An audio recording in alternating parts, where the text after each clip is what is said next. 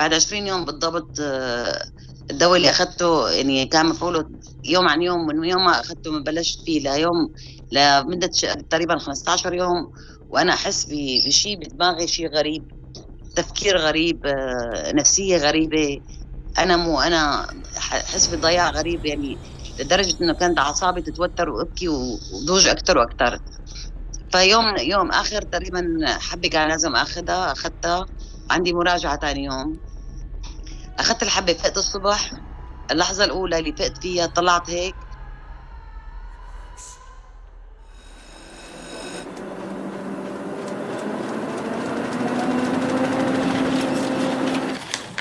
عنب بلدي بودكاست.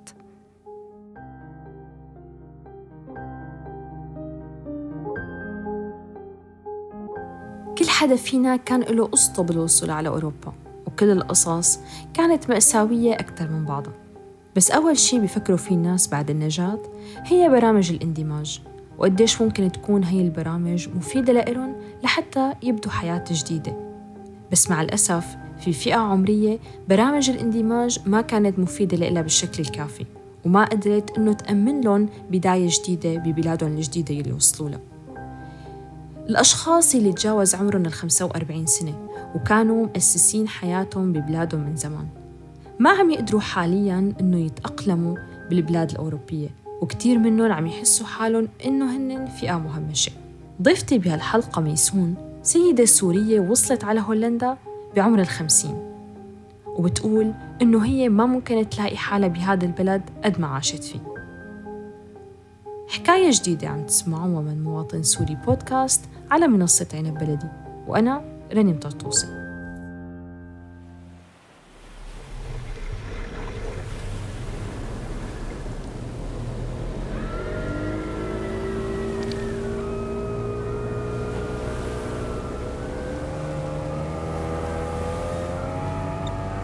كان سفرة سفرة موت آه، نظامي. يعني شفت الموت بكل أشكاله. شفت الموت بالبحر شفت الموت بالغابات. شفت الموت بلا أكل بالجوع بالنوم بالأرض بالشارع.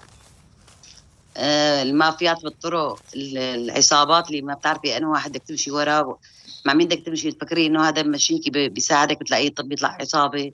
فقضينا كثير كثير حتى قدرت أوصل لهولندا أنا طبعا ما كان هدفي لا هولندا ولا ولا أوروبا كلها. يعني هدفي اطلع من ال... من بلد فيها حرب آه، ما عاد فيها حياة. مالك بيت مالك شيء أسستي وتعبتي كثير على الفاضي وما ما ضل لك شيء منه. فكان قرارنا إنه نطلع من البلد كلها. وصلنا لهولندا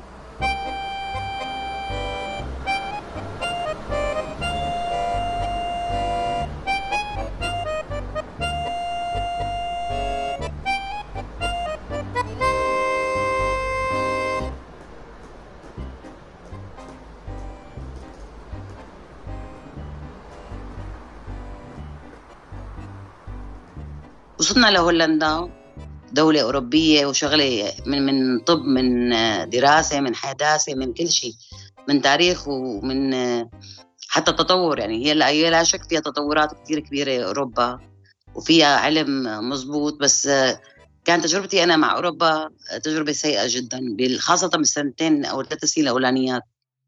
فتنا على كامب وعشنا بكامب فترة 8 أشهر.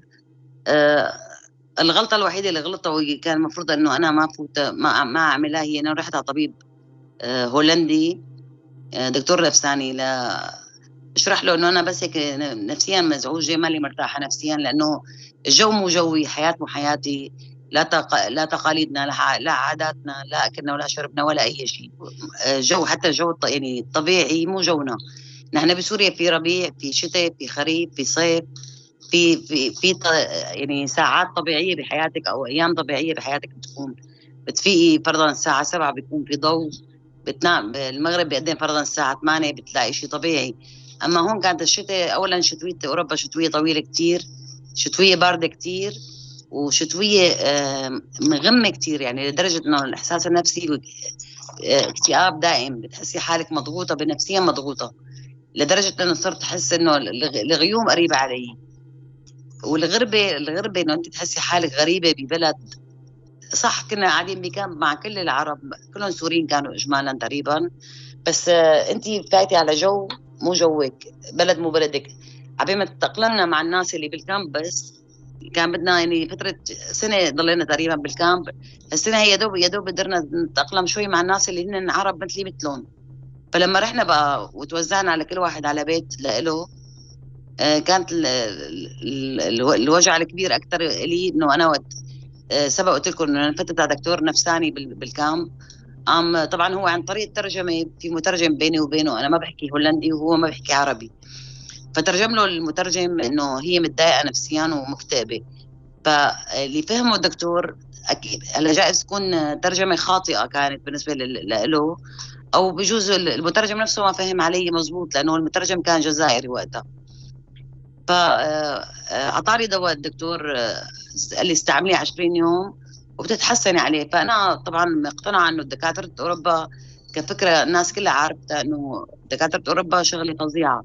أي أي حبة من إيدهم معناتها هي الدواء والشفاء. فللأسف أنا أخذت الدواء 20 يوم.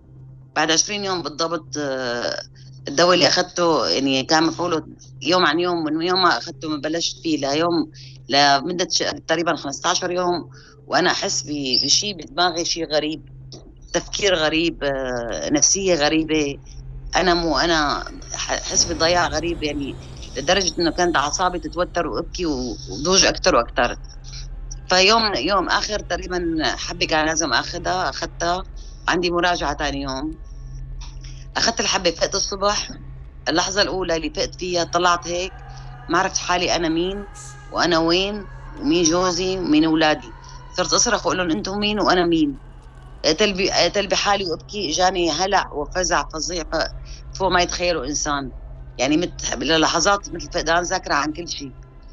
فتقريبا ضلت الحالة معي شيء تقريبا ساعة كاملة. بهالساعة تقريبا آه، يعني كانت أولادي وجوزي عم يحاولوا يهدوني بأي طريقة بس إنه يعرفوا شو صار معي. وأنا عم بصرخ خايفة منهم وخايفة من نفسي وخايفة من كل شيء. لهديت شوي فورا رجعوني عند الدكتور بالكامب وقالوا له إنه ترجمت له بنتي بالإنجليزي إنه هيك هيك صار معاها.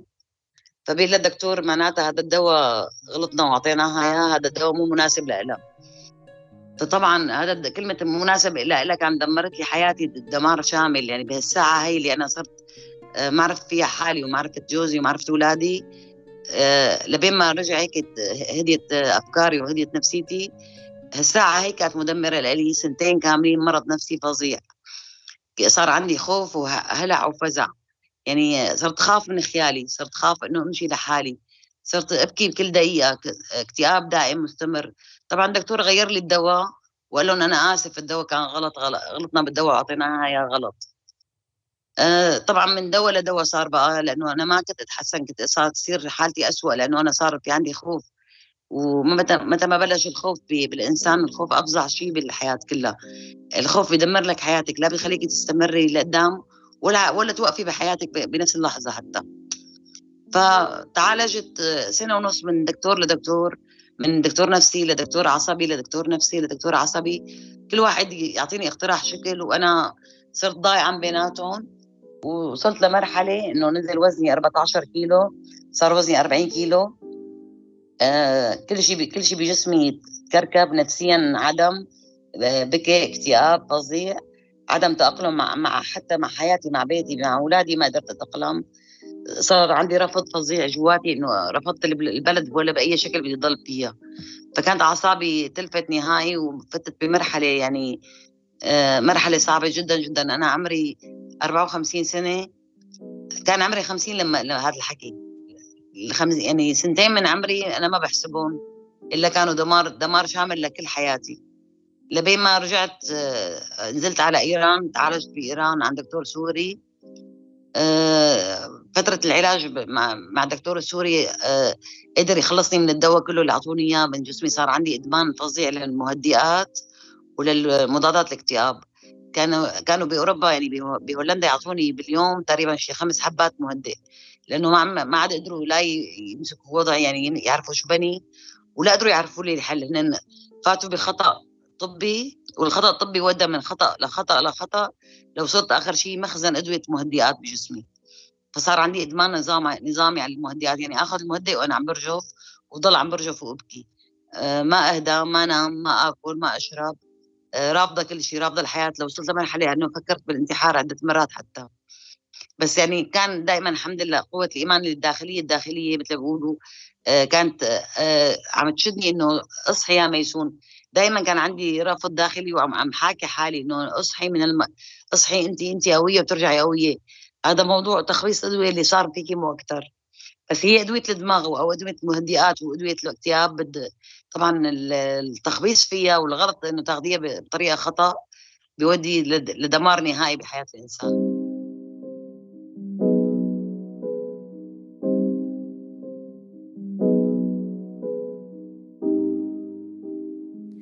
الوقت كان عم يمر وحالة ميسون الصحية جسديا ونفسيا كانت مع الوقت عم تسوء أكتر وأكتر.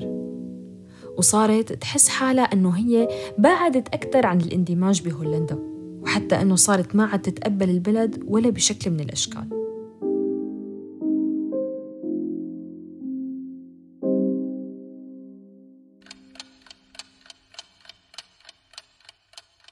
بعد ما مر علي سنتين تقريبا وأنا بدمار خالص وتعالجت وقدرت اطلع من المأساة الفظيعة اللي هي كانت افظع شيء علي ست أشهر كاملين قدرت أتخلص من الدواء لقدرت يرجع توازني النفسي والعقلي والنفسي يعني بشكل عام.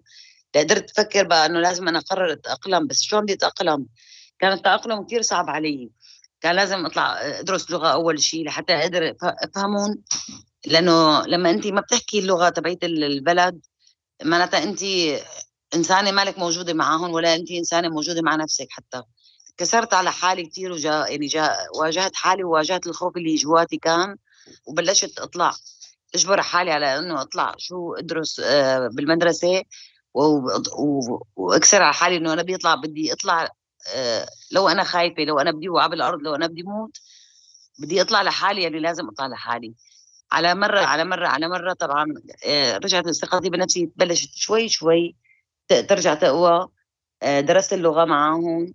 الإنسان تأقلم ما فيك تقول إنه الإنسان تأقلم.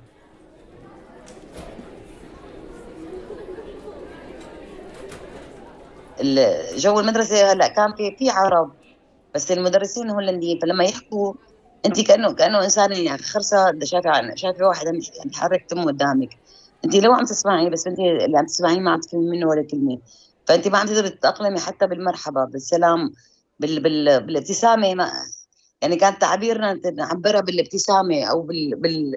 بالزورة مثل ما بيقولوا لحتى تقدري تعبري عن اللي انت بدك تحكيه فما فيك تحكي شيء أنا ما عم أقدر أتأقلم مع واحد مع إنسانة عاداتها غير عاداتي جوها غير جوي. آه هن متعودين فرضا يفيقوا الساعة 5 يناموا الساعة 6 إحنا متعودين في نفيق صح بكير بس ما ننام الساعة 5 المساء لثاني يوم.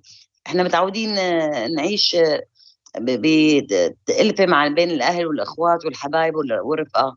أنا لما لما كنت بسوريا كنت إذا دقيت لرفيقتي شفتها 10 دقائق العشر دقائق كانوا يكفوا من نظرة عيني لعينها إنه نفهم شو في شو في جواتنا مواضيع. فالإشارة آه، يمكن تعلمنا الإشارة بالبلد هون أكثر ما يتعلمها اللي ما بيسمع ولا بيحكي.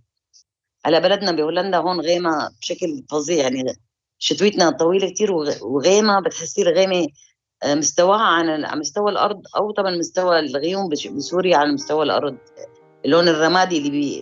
اللي تقيل على على القلب يعني. فدائما انت بحالة نفسية آه، جواتك مخنوقة متوترة مالك مرتاحة نفسيا. يعني أنا هلأ صار لي هون ست سنين يعني لحد الآن أنا بتجي الشتاء يعني بيقولوا بتعوز بالشيطان. بتجيني الشتاء بحس إنه لازم إنه أنا آه، قاومة مقاومة كأني كأنه قدامي عدو بدي اواجهه مواجهة. عشان ما ما أرجع لحالة اكتئاب أو أرجع لحالة توتر نفسي.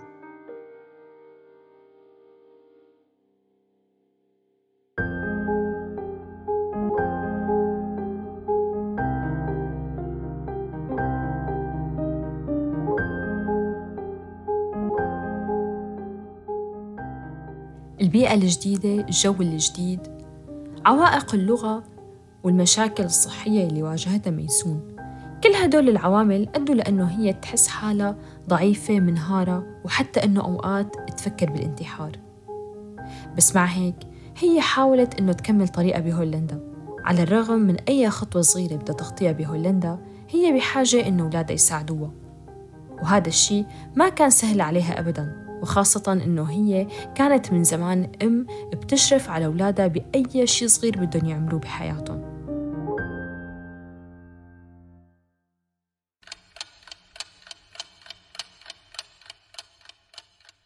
هلا صرنا ست سنين ما بيندق الباب علينا غير من من, ابني من بنتي من بيجينا بريد.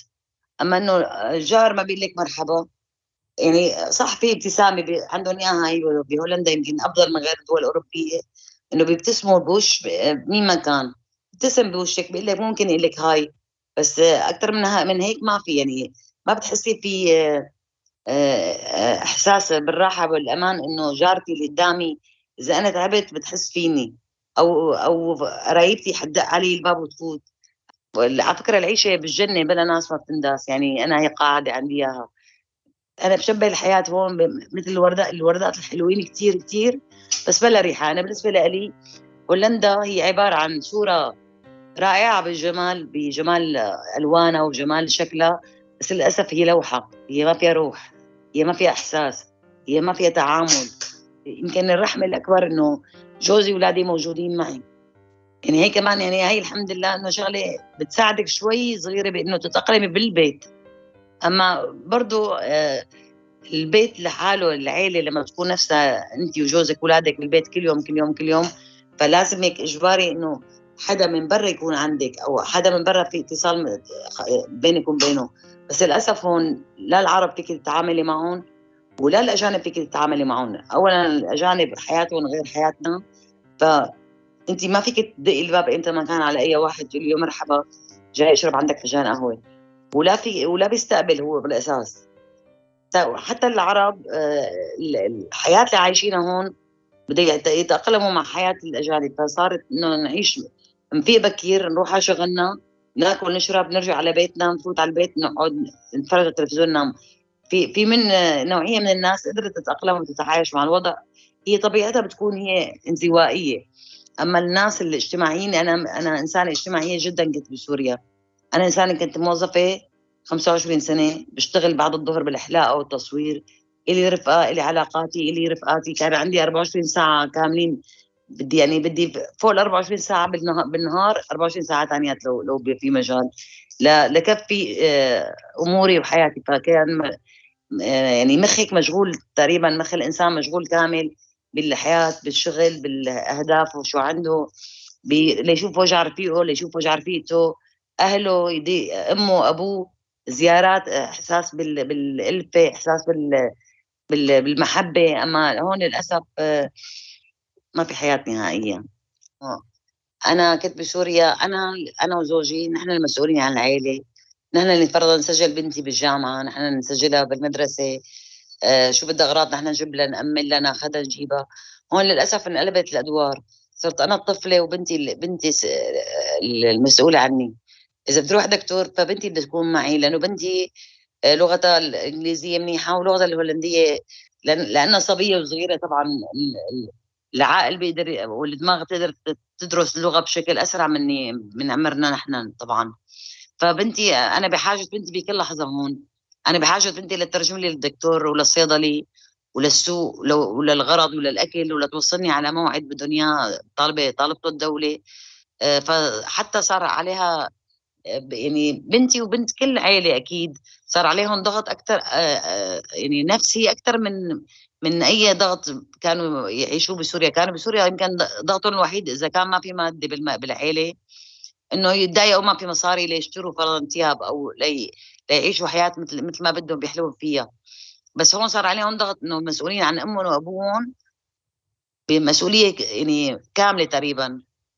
نحن نحن نعتبر يعني اللي من عمر ال 40 وطلوع تقريبا مثل اللي طلعتيه من المي سمكة طلعتيها من المي وخليتيها تختنق شوي تنزليها خليها تشم شوية مي آه، تعيش شوي بالمي تردي تطلعيها لفوق فحياه عذاب يعني هي هي عذاب نفسي أكثر ما هي عذاب جسدي. آه، يعني بقول أنا بنهاية حديثي إنه الحرب اللي صار بسوريا دمرت الناس مو بس ماديا ومعنويا ونفسيا وجسديا دمرت دمرت هيكلة العائلة كلها. آه، دمرت آه، الألفة والمحبة اللي بالعيال اللي كانت. كانت كانت العيلة بسوريا آه، إذا أكلتي لقمة تحسي تغصي تغصي لأختك أو لأخوك هون للأسف صارت صارت الحياة ماشي يعني ماشي أنت مع مع الناس ماشي مع التيار. قد ما حاولتي ترجعي برجوع ما عم ترجعي لأنه أنت صرتي بمكان مو مكانك بس أنت مجبرة تكملي فيه. إنه كنا نحن بسوريا نحن مسؤولين أنا وجوزي عن بيت بالمصروف بالأكل بالشرب. هون صارت بنتك مسؤولة عن حالها وانت مسؤولة عن حالك وابنك مسؤول عن حاله. آه للأسف هون بتتعلمي الأنانية. أما بسوريا عمرنا ما كنا نعرف الأنانية ولا عمرنا حسينا بإنه هذا الشيء لإلي وهذا هذا إلك وهذا. كنا كان كل شيء للكل. كانت المحبة للكل والحياة للكل والأكل للكل. نحن طلعنا من بلدنا اللي ربينا فيها. طلعنا من من آه، روحنا. يعني عايشين هون. أنا بصراحة بلا روح. أنا بعتبر اللي بيعيش بدولة أوروبية بيعيش بلا إحساس وبلا روح. ويمكن في ناس بتلاقي هذا الحكي غير أو ما بتقبله. لأنه متأقلمة بجو إنه تكون هي هيك قبل هي تعيش بهالطريقة. بس بالنسبة لي أنا ما ما حبيت أوروبا نهائي ما في ترابط اجتماعي نهائي ما في حياة اجتماعية نهائي ما في إحساس بالمحبة والألفة نهائي نهائي هون.